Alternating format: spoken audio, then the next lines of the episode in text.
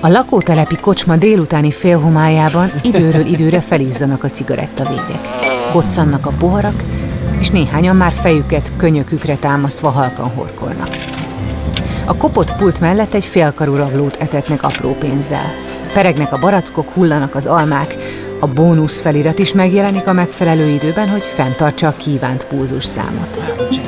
De a pénzesőt jelentő sorminta csak nem akar kijönni. A játékgépező férfi észre sem veszi, hogy egy kiskamasz figyeli őt. Halkan, szinte láthatatlanul nézi őt Norbi. Iskola után gyakran belóg ide, és órákig bámulja, ahogy a felnőttek játszanak a masinán. A fiú senkinek nem hiányzik, nem jönnek érte a szülei, és ő se siet haza. Otthon egyébként is hasonló a hangulat. A szobában áll a füst, sörös dobozok és boros üvegek hevernek szerteszét. Itt a kocsma kényelmes félhomályában legalább nem kell a szülei kiabálását hallgatnia, vagy azt néznie, ahogy nevelőapja veri az anyját. Norbi akkor még nem is sejtette, hogy az a minta, amit akkor látott a kocsmában, rögzül be neki a leginkább. És nem is olyan sokára függőségek bűvöletében az összes pénzét eljátsza, és olyan mélységeket jár meg, ahonnan ő gondolja a legkevésbé, hogy még képes kijutni.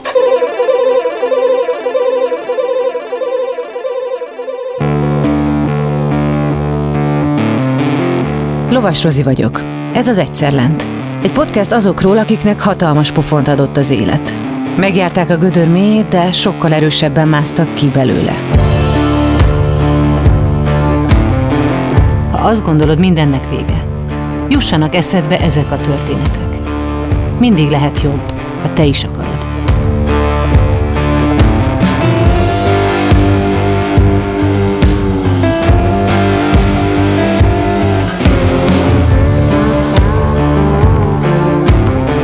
Ez az epizód Bajcsi Norbertről szól, aki ma építésvezetőként dolgozik, emellett iskolákban tart drogprevenciós előadásokat, és több szervezetnél önkénteskedik.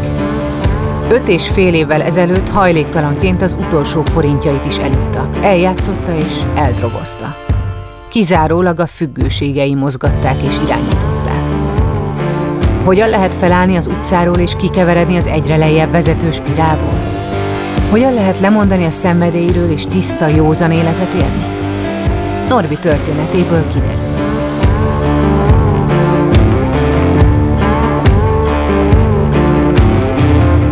Ezt a műsort azért tudtuk elkészíteni, mert a Generali biztosító szponzorként mellénk állt. Hallgassátok meg, miért fontos nekik, ami nekünk is. A leggyakrabban a semmiből jön az a bizonyos pofon, ami a padlóra küld. Elveszíted a munkád, a társad, vagy a saját egészséged mondja fel a szolgálatot. Ahányan vagyunk, annyiféleképpen vagyunk rosszul, és annyiféle támogatásra vágyunk. Mi a Generalinál abban hiszünk, hogy empátiával, személyes kapcsolattartással és rád szabott megoldásokkal úgy tudunk segíteni, ahogy neked a legjobb. Azért támogatjuk az Egyszer Lent podcastet, mert tudjuk, hogy ezek a történetek nem csak elgondolkodtatnak, hanem segítenek abban, hogy jobban odafigyeljünk egymásra, és ezzel megelőzhetjük a bajt. Vagy csökkenthetjük azok súlyosságát.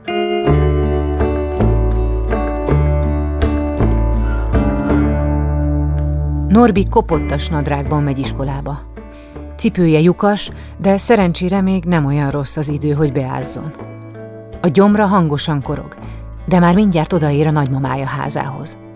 A kis ház éppen útba esett az iskola felé, a mama pedig, ha tudott, kiakasztott a kilincsre egy zacskót benne néhány szendvicssel. Ezeket a szendvicseket majszolta halkan a szünetben, ahogy nézte az osztálytársait, miközben szorongott és rettegett attól, hogy valaki megszólítja. Nagyon sok erőszakot láttam otthon, rengeteget, nagyon súlyos olyan dolgokat, amikor verték egymást a szüleim, és kihangsúlyozom, hogy nem csak az apám vert az anyámat, hanem voltak fordított esetek is. Aztán lett egy nevelőapám, akinél ugyanez így megtörtént, iszonyú szorongó voltam. Olyan szinten szorongó voltam, hogy én az iskolában, így az alsó tagozatban nem tudtam barátságokat kötni, nem tudtam megszólalni.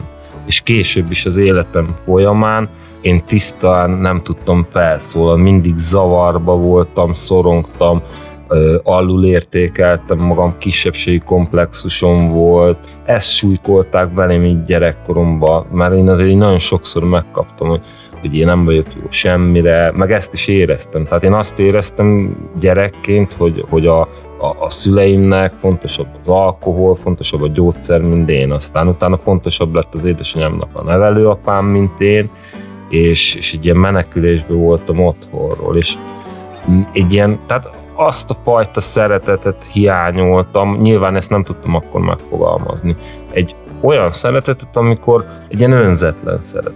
Az otthoni légkör annyira folytogató volt, hogy iskola után rögtön a közeli játszótérre vagy sportklubba menekült. Csapódott, ahová tudott, de mindenhol kívülállónak érezte magát. Valahol mélyen, zsigerileg érezte, hogy máshol a családi élet nem olyan, mint náluk. Otthon esélyesen volt megírni a leckét, vagy rendesen pihenni, hiszen estére rendszerint alkoholgőzös erőszakba torkollott a már kora délután elkezdődő iszogatás. És ha mindez még nem lett volna elég, osztálytársai egyre többet cikizték a ruházata, a lyukas cipője és az alkohol problémával küzdő szülei miatt, akik olykor részegen mentek érte az iskolába. Nagyon én nem fogtam fel, és az volt a durva, hogy azért nem fogtam fel, mert ugye én minden nap így láttam őket. De viszont a srácoktól, vagy lányoktól, tehát az iskolatársaimtól azért ezt így folyamatosan megkaptam, hogy anyád, apád, alkoholista, így jöttek be a suliba. Tehát volt olyan osztálykirándulás, hogy ott részegedett le az édesapám. Ahogy Norbi egyre magányosabb lett, úgy húzott fel egyre vastagabb falakat maga köré, hogy megvédje magát az újabb fájdalmaktól és bántásoktól. Az addig csendes kisfiúból problémás kiskamasz lett. Egy nap felfigyelt a telepen egy idősebb fiúkból álló BMX bandára. Ittak, cigiztek, törtek, zúztak. Mindent megtett, hogy hozzájuk tartozhasson. És életében először ezek között a renitens fiúk között érezte magát otthon. Velük próbálta ki először a drogokat is.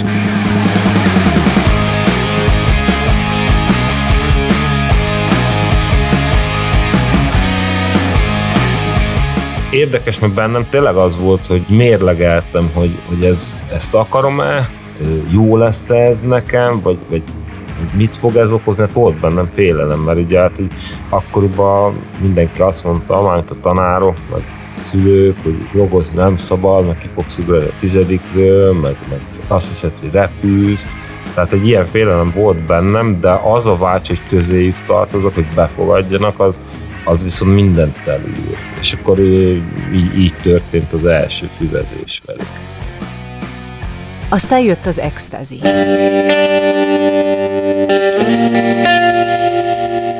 A színes tabletta okozta keserű íz nem hagyta el a nyelvét, ahogy lehúzta kólával.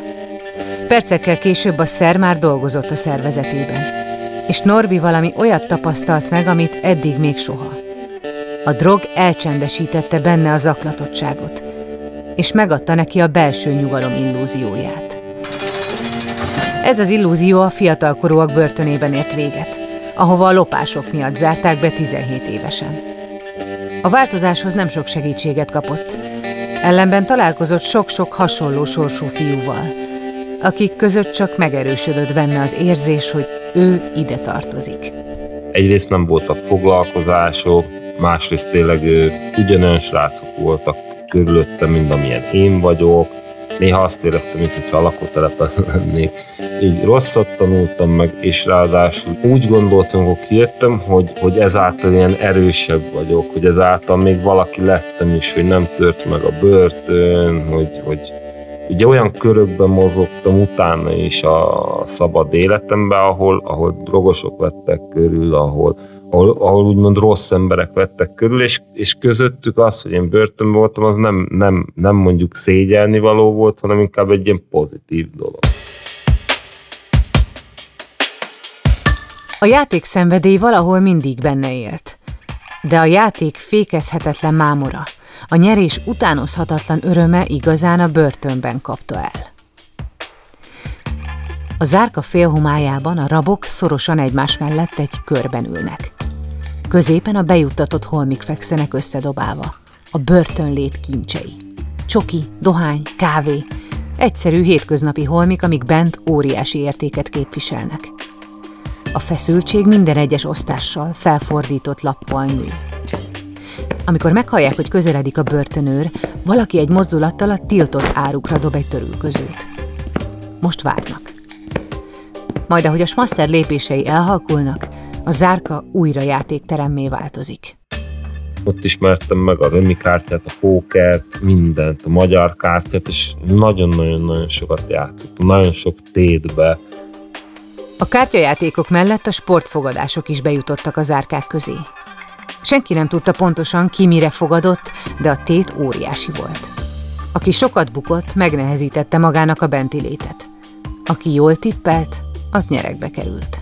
Aztán amikor indultak azzal, hogy börtönbe, és elkezdtünk ilyen sportfogadásokat csinálni. Volt olyan, hogy úgy kártyáztunk a börtönbe, hogy soha nem felejtem, hogy kártyáztunk, de már akkor is, hogy 2 nap ilyen nagyon hosszú játék volt, és közben meg ment a Forma 1, és még arra is fogadtunk, hogy ki, melyik autó, amelyik előrébb végez, az mit jön, az még 2 dohány, és akkor így emlékszem, hogy az így megmaradt örökre bennem, hogy pont úgy nyertem meg a kártyapartit, hogy ott meg befutott az egyik autóm, és akkor az teljesen boldog voltam. Aztán persze rengeteget vesztettem, és ahogy így voltak is belőle problémáim, így börtönben, hogy rengeteget vesztettem, Nutella, vagy csokik, telefonkártya. Ez a telefonkártya, amikor még voltak, az ilyen fizetőeszköz volt.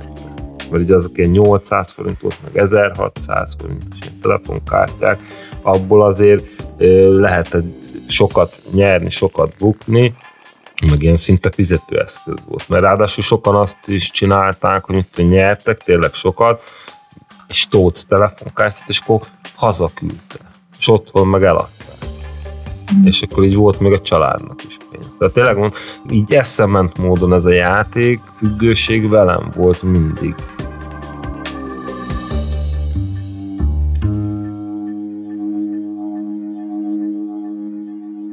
A trafik ajtaja kivágódik. Az ajtó feletti csengő élesen mar bele a lakótelep monoton zajába. Egy ismeretlen lány lép be a barátnőivel. Nem illik a telepi közegbe. A mosolya olyan tiszta. Leemel egy újságot a polcról. Ahogy nézegeti a lapokat, összeakad Norbival a tekintete. A 20 éves fiú barátaival ünnepli a szabadulását. A többiek zrikálják, hogy meséljen már, milyen volt odabenn. De a fiú csak a lányt nézi. Le kell szólítania. Utána a társkereső oldalt olvasgatod? Lép oda végül hozzá. A lány mosolyogva néz fel. Megrázza a fejét. Ez a lány teljesen más volt, mint bárki Norbi életében. Biztos, jól szituált családi háttér volt mögötte. Őszintén kíváncsi volt Norbira, segíteni akart rajta. Hamar össze is házasodtak, és Norbi hirtelen egy olyan életbe csöppent, amire mindig is vágyott. Nem kocsmázott, nem játszott, nem drogozott, mindezt a feleségének hála. De a szerelem, az anyagi és szellemi biztonság csak ideiglenesebb tapasz volt. És viszont tehát azért mondom, hogy nem voltam önmagam a párkapcsolatban, se bármennyire is szerettem, mert hogy felvettem azt a szerepet, amit ő akart látni. Hogy magában az, hogy ilyen normálsá váltam, hogy lett munkahelyem, akkor életemben először, meg lettek ő által a normális ismerőseim, barátaim, haverjaim, meg hogy nem kellett mondjuk a pénz miatt aggódni, meg ilyenek, tehát ez egy nagyon jó és számomra kényelmes életmód volt. De viszont minden egyes problémánál előkerült az én múltam. Tehát nem ő, tehát ő nagyon rendes volt, meg empatikus volt velem, hanem mondjuk az anyósom. Tehát ő azonnal előhúzta egyből, hogy ő rajtuk akarok felkapaszkodni, meg én börtönviselt vagyok, tehát minden problémánál ez így éreztetve volt velem, hogy én ott csak egy befogadott személy vagyok mondjuk. És másrészt ezt én tudtam is, és ezért ugyanaz az űr tátongott sokszor bennem, mint így gyerekként. A függők hozzátartozói gyakran bármennyire szeretnék, nem a megfelelő módon segítenek. A folyamatos kontroll, számonkérés, anyagi függés sokszor alárendelt viszonyt eredményez, vagy játszmákat indít el. Norbinak is szabályoknak kellett megfelelnie. Tiltólistás volt a drog, a kocsmázás és a zűrös haverokkal sem találkozhatott. De mivel a társadalom a szerencsejátékot és az alkoholt csak mérsékelten ítéli el, ezek nem okoztak gondot.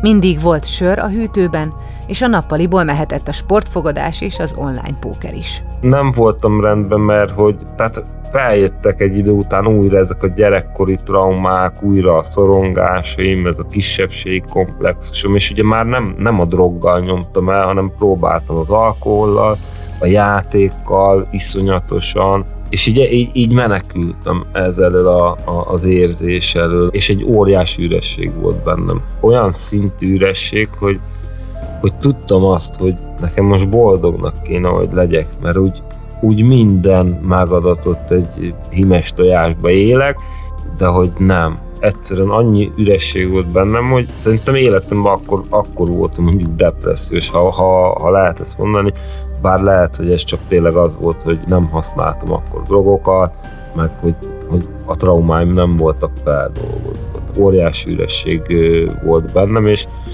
iszonyatosan, tehát szerintem akkor, mert tényleg így ott akkor játszottam a legtöbbet, akkor merültem így kegyetlenül bele így a fogadásokba, meg magába a játékba. A panel kisablakán beszűrődő hajnali fényben ült a kanapé szélén egy alsó nadrágban.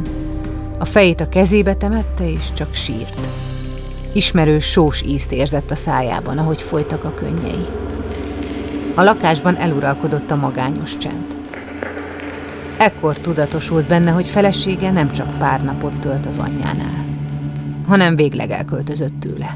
Ott már olyan szintű jellelki fájdalmaim voltak, mert ugye rájöttem arra, egyrészt az, hogy egy óriási esélyt kaptam úgymond az élettől, meg a páromtól is, és hogy én nem tudtam ezzel élni, hogy megbuktam, mint férj, és hogy ugyanolyannal váltam, mint az apám. Jó, annyi, hogy én nem ütöttem a feleségem, nem vertem, de persze én is okoztam fájdalmat neki a hazudozásaimmal, és ebből aztán végképp nem akartam szembenézni. Úgyhogy egy ilyen, már nem is lassan, hanem elég gyors önpusztítás lett. Ott így már így kőkeményen elkezdtem drogozni újra. Egy pár percig, amíg az ember mondjuk felszívja, hogy belövő, addig még úgy jó, vagy nem olyan rossz, de utána viszont kegyetlen. És meg ittam is, és akkor így szépen így, tehát ezt tényleg úgy kell képzelni, mint egy ilyen filmben, amikor mutatják, hogy ott egy lakás, és akkor így pár feltűnik egy bútor, egy asztal, egy szék, egy ágy, és akkor végén már csak egy matrac van, és akkor elkezdtem még a lakásra is fölvenni rengeteg kölcsönt, uzsora kölcsönöket is, azt már nem fizettem utána már semmit, és így elbuktam 8 hónap alatt. Amikor először esteledett rá az utcán úgy, hogy nem volt hová mennie, még mindig nem akarta felfogni, hogy nincs semmije és senkie. Egy félig kitört üvegablakban megpillantotta magát, de gyorsan elkapta a tekintetét. Képtelen volt elviselni annak a férfinak az arcát, akitől elvált a felesége, majd pár hónap alatt teljesen lerombolta magát. Az utolsó forintjaiból egy üvegkannás bort vett magának, majd ájulásra itta magát. És miután másnap elgémberedve ébredt a jártán, minden nap ennyi volt a cél. Droggal, játékkal vagy alkohollal, de elmenekülni az otthontalanság valósága elől. Sokszor én ezért drogoztam vagy játszottam, hogy ne kelljen a valóságot megélnem, és akár még ott a házasságon belül is, amikor jó volt minden, akkor sem akartam megélni a valóságot, mert ez csak egy ilyen mézes-mázas körítés volt belül, meg nem is voltam jól. És amikor az utcán voltam, akkor is tehát rengetegszer még mindig játszottam. És tényleg volt olyan, hogy mondjuk kajálni nem kajáltam, italom, tehát az volt az első, az ital. Mert azt azért így rájöttem, hogy attól nem fázok annyira, attól így el tudok valahol kuporodni, attól kevésbé gondolkodok. De viszont amint egy kicsit több pénz volt, akkor már drog, meg a játék, és így hajléktalanként is. De viszont tényleg, tehát ez 3 évig tartott, ez az utcázás, de viszont teljesen leamortizált. Tehát ilyen a végén már ilyen 50-valahány kiló voltam, tehát ez tipikus az a hajléktalan, akit így elkerült az utcán. Hosszú haj, nagy szakák, koszosan. Egy elhagyatott házban ébred. Nem tudja, hogy került ide, de egy drogos delírium utózöngéi érződnek az agyában. Rendőrautó fényei szűrődnek be a törött ablaküvegeken. Kék és piros csóvák kergetik egymást a szétfirkált betonfalon. Ő az egyik sarokban, meg a másik, és így azt hallottam, hogy kintről így villognak be a rendőrök, meg ilyen hangos beszélő mondanak, és feltartott kézzel jöjjenek ki, és így keltegettem a srác, hogy gyere, itt vannak a rendőrök, mindjárt berontanak. És így csak így fordult egyet, és én meg így fölkaptam a táskámat, és így ment feltartott kézzel ki ez a feltört ház elé, és amúgy nem voltak ott, persze, és tehát annyira erős volt a hallucináció, hogy így néztem azt, hogy lehet, hogy pont elmentek valahol, vagy hívták őket, és így néztem a földön a nyomokat, a rendőrautó nyomát, a keréknyomokat, és így azt gondoltam, hogy igen, itt volt, úgyhogy így megfogtam magam, és így emlékszem, még 1000-1500 forint volt nálam, és így bementem non-stopba, vettem egy üveg bort, meg egy ilyen szivarka cigarettát, ezt a legolcsóbbat, és így besétáltam a rendőrségre, útközben megittem a bort, és így bementem, hogy tehát, hogy itt jó, nem kell keresni, és persze nem keresnek, de hát látták, hogy milyen állapotban ők, úgyhogy ők hívtak mentőt. A zárt osztályra került, ami számára a körülmények ellenére egyfajta biztonságot és nyugalmat adott. Volt hol aludnia, volt mit ennie, és gyógyszerekkel tompították a belső zaklatottságát.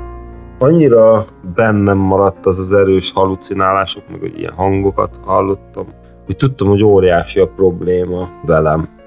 És akkor ott így el is mondták, hogyha... Mert nekik is mondtam, hogy már többször akartam öngyilkos, hogy föl van vágva a kezem, rengetegszer így akartam leugrani a 10. És mondták, hogy amúgy, hogyha tényleg ez a célom, akkor ez hamarosan be fog következni. Tehát hogy úgymond így szembesítettek az, hogy ez az életforma, amit akkor élek, az már nem fog sokáig tartani. De 2 hét után kiengedtek, és hát úgy engedtek, hogy recepteket adtak a kezembe, és ennyi. És ők tudták, hogy az utcára megyek vissza, tehát hogy ilyenkor nem tudom, hogy mit tudnának ők tenni, bár szerintem nem sok mindent, de hogy szerintem ők ezt tudták, hogy ez így ugyanaz lesz. Én azt éreztem ott, hogy ha nekem azt mondták volna akkor, hogy örök életemre ott maradok, akkor én nem biztos, hogy ellenkeztem volna. Mert még ott 100-szor jobb volt, mint kint. Egyszerűen tudtam azt, hogy ha kimegyek, tehát kiengednek, akkor biztos, hogy ugyanaz lesz. Kottára. 100%. És így is volt. Hogy Norbinak hol volt a mélypont, és milyen úton sikerült eljutnia oda, hogy ma már újra munkája, lakása van, és gyerekekkel is foglalkozik, az a szünet után kiderül.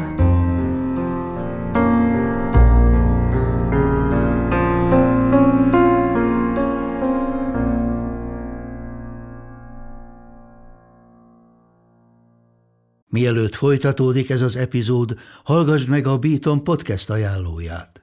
A szavak hihetetlen erővel bírnak. Lehetnek akár alapkövei egy új életnek. Én egy aprófalú cigánytelepén nőttem fel, ahol ahelyett, hogy az esti tábortűz mellett anekdotáztam volna a többiekkel, inkább a holdfényében letűnt korok nagyjait olvastam. Petőfit, Adit, Kosztolányit. Orsós Lajos vagyok, a Pont Elég házigazdája. Meghívlak egy pár perces kikapcsolódásra. Ha szereted az irodalmat, a klasszikusokat vagy a kortárs gondolatokat, akkor tarts velem, mert néha egy pár jó szó pont elég ahhoz, hogy szebb legyen a nap.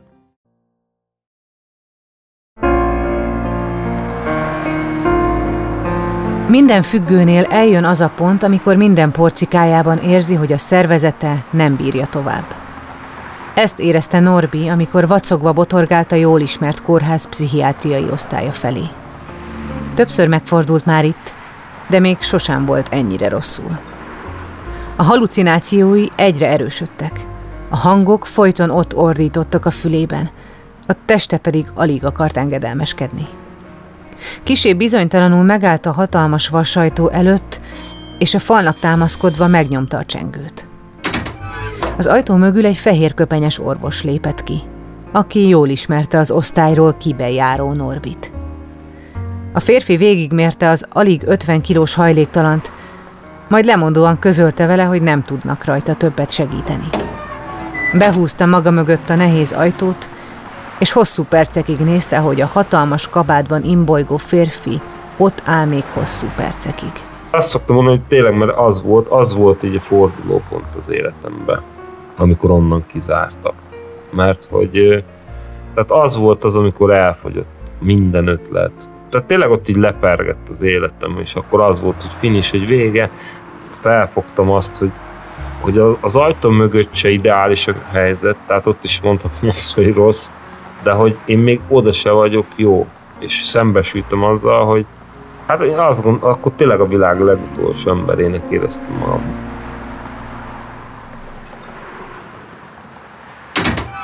Végül újra kinyílt a nehéz vasajtó, és megjelent egy ápolónő kezében egy cetlivel, amin csak egy cím volt.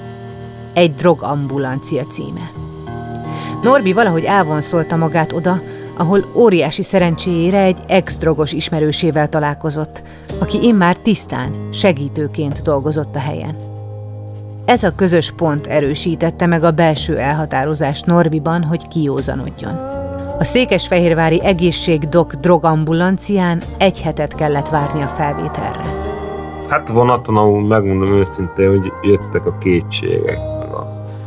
A gondolatok, hogy biztos, hogy ezt akarom én, hogy most bemenni valahova egy évre, bezáratni magam. Ezt mondom, teljesen ugyanolyan lesz, mint egy börtön.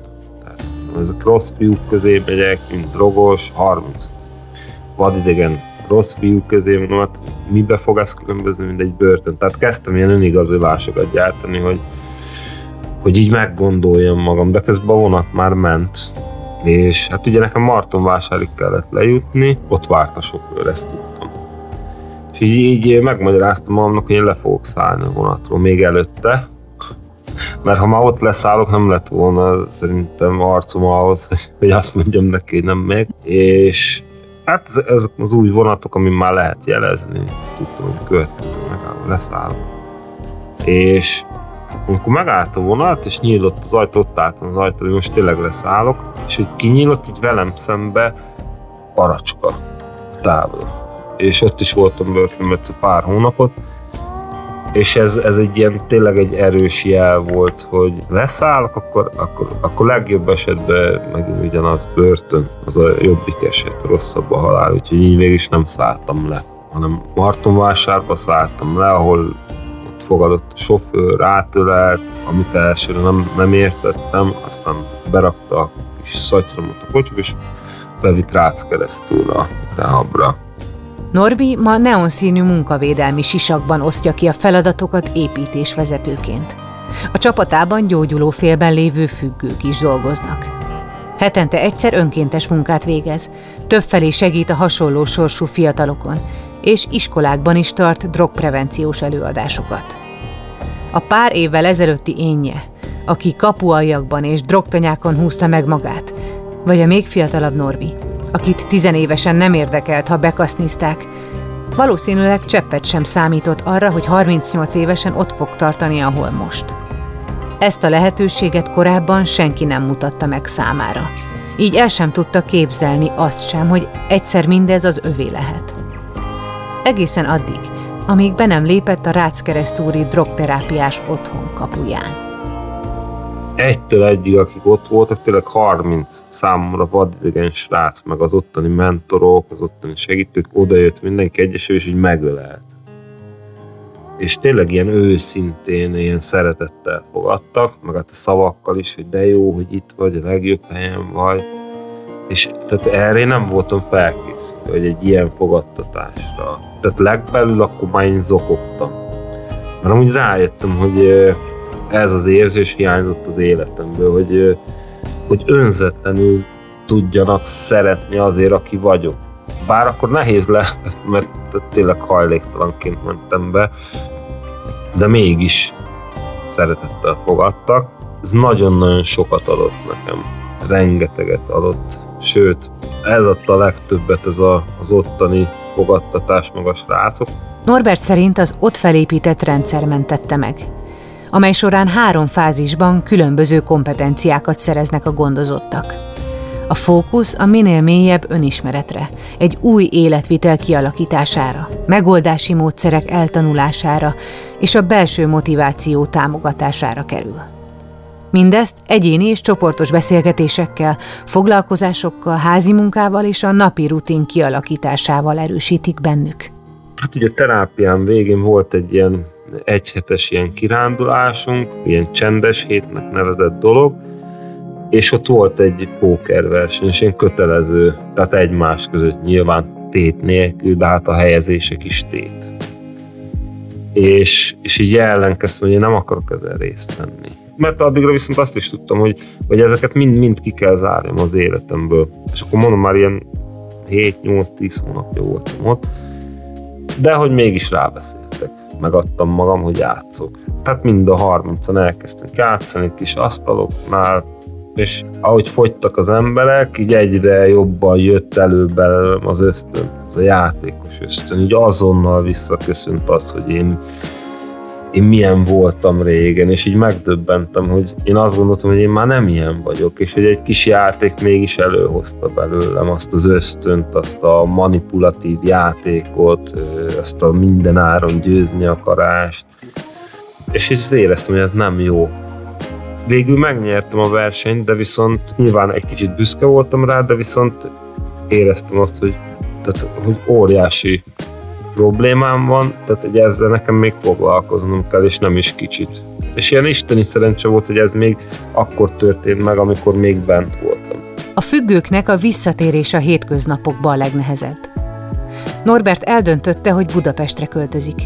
Felvételt nyert egy félutas házba, ami a hidat jelentette a jövője felé. A rehab után folytatta az önfejlesztést, pszichológushoz és csoportba is járt. Mindezek hatalmas megtartó segítségek a gyógyuló félben lévők számára. A szerencsejáték függők vannak a legnehezebb helyzetben. Számukra kevés ilyen csoport létezik. Nem azért, mert kevesen vannak, hanem mert nagyon kevesen jutnak el a felismeréshez, a segítségkéréshez. Kevesen jutnak el teljesen odáig, hogy beismerje azt, hogy vesztett. Ugye hát egy játékosnak beismerni azt, hogy veszít, az aztán tényleg az utolsó pont. Én is tudtam ezt soha beismerni, hogy vesztes vagyok. Tehát ezért is, meg hát tényleg azért is, mert egyrészt a szerencsejáték, függőség, az én tapasztalatom szerint a végére elmagányosít, elmarunk magunk mellől mindenkit, elveszítjük a családot, akik körülöttünk kitartottak, azok úgyis kölcsönkértünk, vagy manipuláltuk őket, tehát tényleg elmarunk mindenkit. Minden játékos azt mondja, majd egyszer nyerek egy nagyot is lálok. És egyszerűen eljön az a nagy nyereség, de nem állnak meg. Max. Egy-két napra, mert az van, hogy oké, hogy megvan a pénz, és mondjuk már tényleg annyi pénzt nyert, hogy szégyell visszamenni, játszani, de nem tud mit kezdeni, hisz az életének több mint felét ebbe tölti. Vagy a terembe, vagy az asztalnál, vagy a monitor előtt, és akkor hirtelen jön egy nagy nyereség, akkor vesz egy-két dolgot, és akkor jön egy nagy üresség. Mivel pótolja hirtelen ezt a 12-15 órát, amit ott töltött.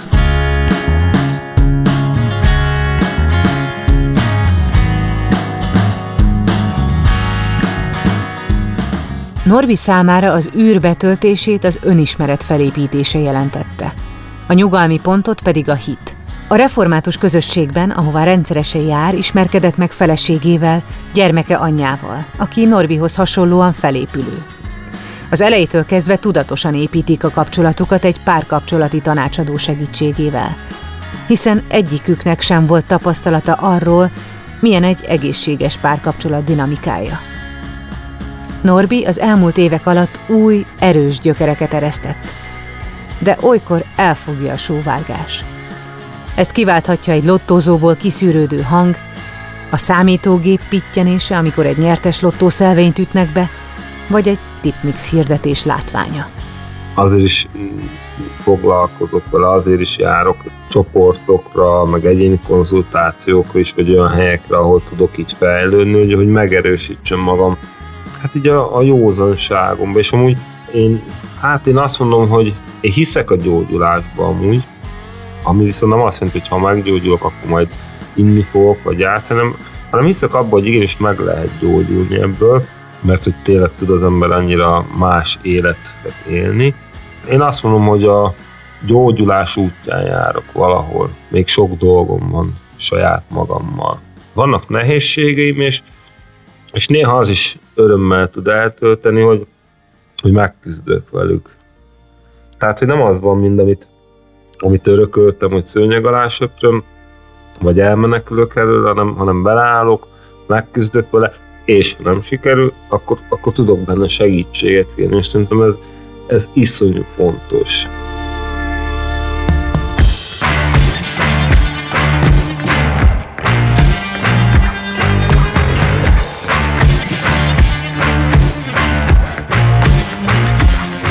Az Egyszer Lent podcastet hallhattátok. Azért indítottuk el ezt a műsort, hogy megmutassuk, minden veremből van kiút. Amikor a legalján vagyunk, lehet, hogy nem látszik, de tehetünk azért, hogy megtaláljuk.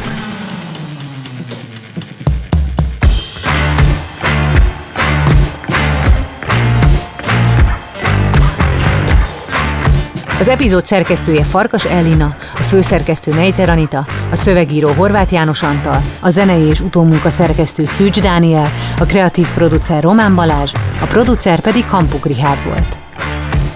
Lovas Rozit hallottátok.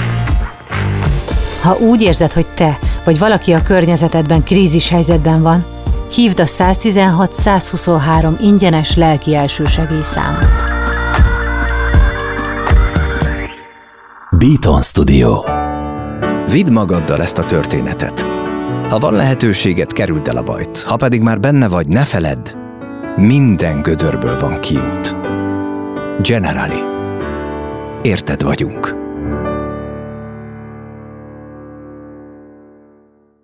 Ha más podcastekre is kíváncsi vagy, hallgassd meg a Béton műsor ajánlóját. El tudod képzelni, hogy a podcastet, amit éppen most hallgattál, fél év múlva már a mesterséges intelligencia generálja? Mi sem. De ha érdekel, eljött már a gépek lázadása. Hallgass bele az Embertelen Podcastbe. Orsós Lajos vagyok, a műsor házigazdája. Egyelőre még élőben. Egyelőre. Fedezzük fel együtt, hogyan ismerkedik, randizik, mesél és vitatkozik Betty és Péter. Két teljesen mesterséges intelligencia. Lajos, a podcast címét mond még egyszer, léci. Oké. Embertelen Podcast. Ez egy Béton Podcast.